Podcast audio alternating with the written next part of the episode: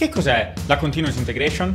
Ciao, io sono Michele e oggi vediamo la continuous integration, una delle pratiche che è entrata di diritto in tutto quelle che sono le pratiche DevOps. Continuous Integration è una pratica di ingegneria del software che prevede l'integrazione dei sorgenti almeno una volta al giorno e questi sorgenti vengono testati e compilati da un processo automatizzato. Questa pratica risolve parecchie problematiche, quali l'integrazione Big Bang poco prima dei test o di una release.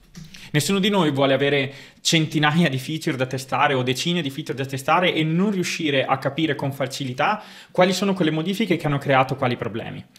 Rende la continuous integration rende ripetibile e documentato il processo di build e test del nostro prodotto, che non è sempre da dare per scontato, perché a volte può capitare che ci siano delle dipendenze specifiche da alcuni ambienti o macchine dei developer.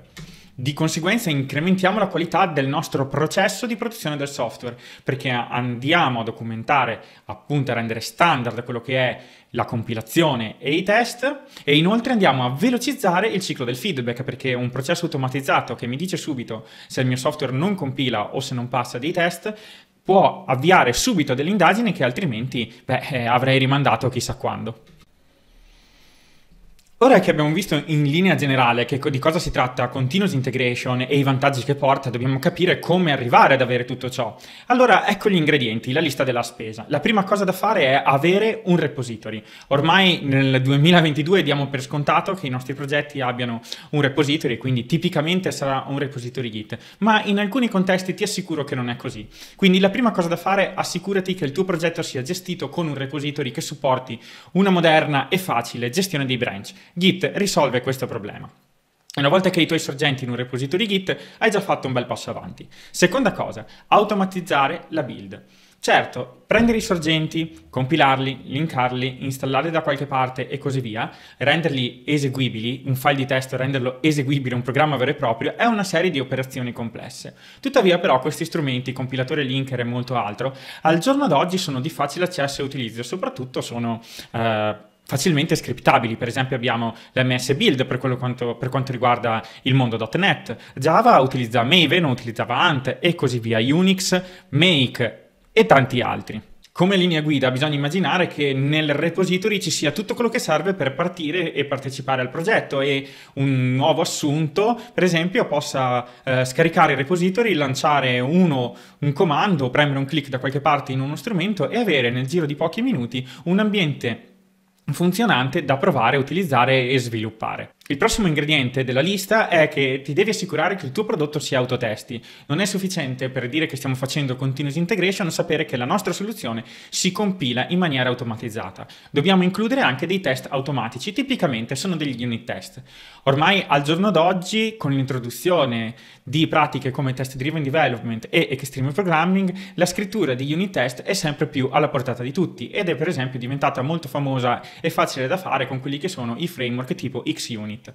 Questo ci abilita la possibilità di inserire nel nostro processo un controllo qualità automatizzato su quello che è il nostro prodotto, perché magari si compila, magari anche parte, ma dobbiamo assicurarci che faccia quello per cui è stato progettato più velocemente lo facciamo e prima lo facciamo, beh, prima abbiamo un feedback e prima riusciamo a intervenire e a correggere quelli che sono i problemi che hanno causato i difetti. E sarà più facile perché le modifiche appena fatte saranno fresche nella mente dei developer che le hanno scritte, quindi il contesto sarà più facile da recuperare. Infine, tutta questa suite automatizzata, che noi chiamiamo Continuous Integration, dovrebbe partire ogni commit sulla mainline. Quindi se hai organizzato per bene la tua strategia di branching nel repository avrai sicuramente una mainline, quella, ri, quella flusso di sviluppo del codice, quella linea di sviluppo un po' più protetta dove ti vai ad assicurare che il codice presente in questa linea sia più di alta qualità e quello più stabile. Beh, per non dare niente per scontato dobbiamo far sì che ogni modifica che avviene su questa linea di sviluppo parta la nostra continuous integration in maniera da assicurarci e sapere il prima possibile se il nostro sorgente 1 compila e 2 passa i test automatici. Infine, Questa è una questione culturale. Non appena avviene un problema, abbiamo una luce rossa sulla nostra automazione di continuous integration. Può essere per due motivi. Il primo è eh, gli script per un qualche motivo devono evolversi o magari essi stessi hanno un bug e quindi vanno cambiati, oppure effettivamente l'automazione ha trovato un, tramite i test un difetto nel nostro sorgente. Beh, quando abbiamo una luce rossa dobbiamo intervenire subito perché significa che la nostra macchina con cui andiamo a produrre il nostro prodotto, a compilare e un prodotto che poi dobbiamo consegnare al cliente in qualche modo sia inceppata. Beh, se non abbiamo un prodotto da consegnare consegnare, il business si ferma. Quindi puoi capire quanto importante sia intervenire il prima possibile quando una continuous integration dà una luce rossa. Ora, tutte queste pratiche, tutti questi principi possono essere un po' complicati e tanti da mettere insieme. Fortunatamente al giorno d'oggi ci sono delle piattaforme molto mature che rendono tutte queste pratiche molto più facili da implementare.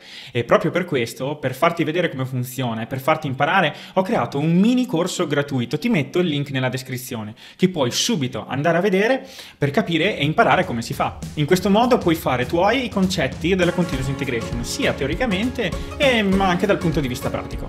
Se da questo video hai imparato qualcosa o ti è piaciuto, metti un mi piace e iscriviti al canale, così sarai notificato quando usciranno nuovi video. Ciao!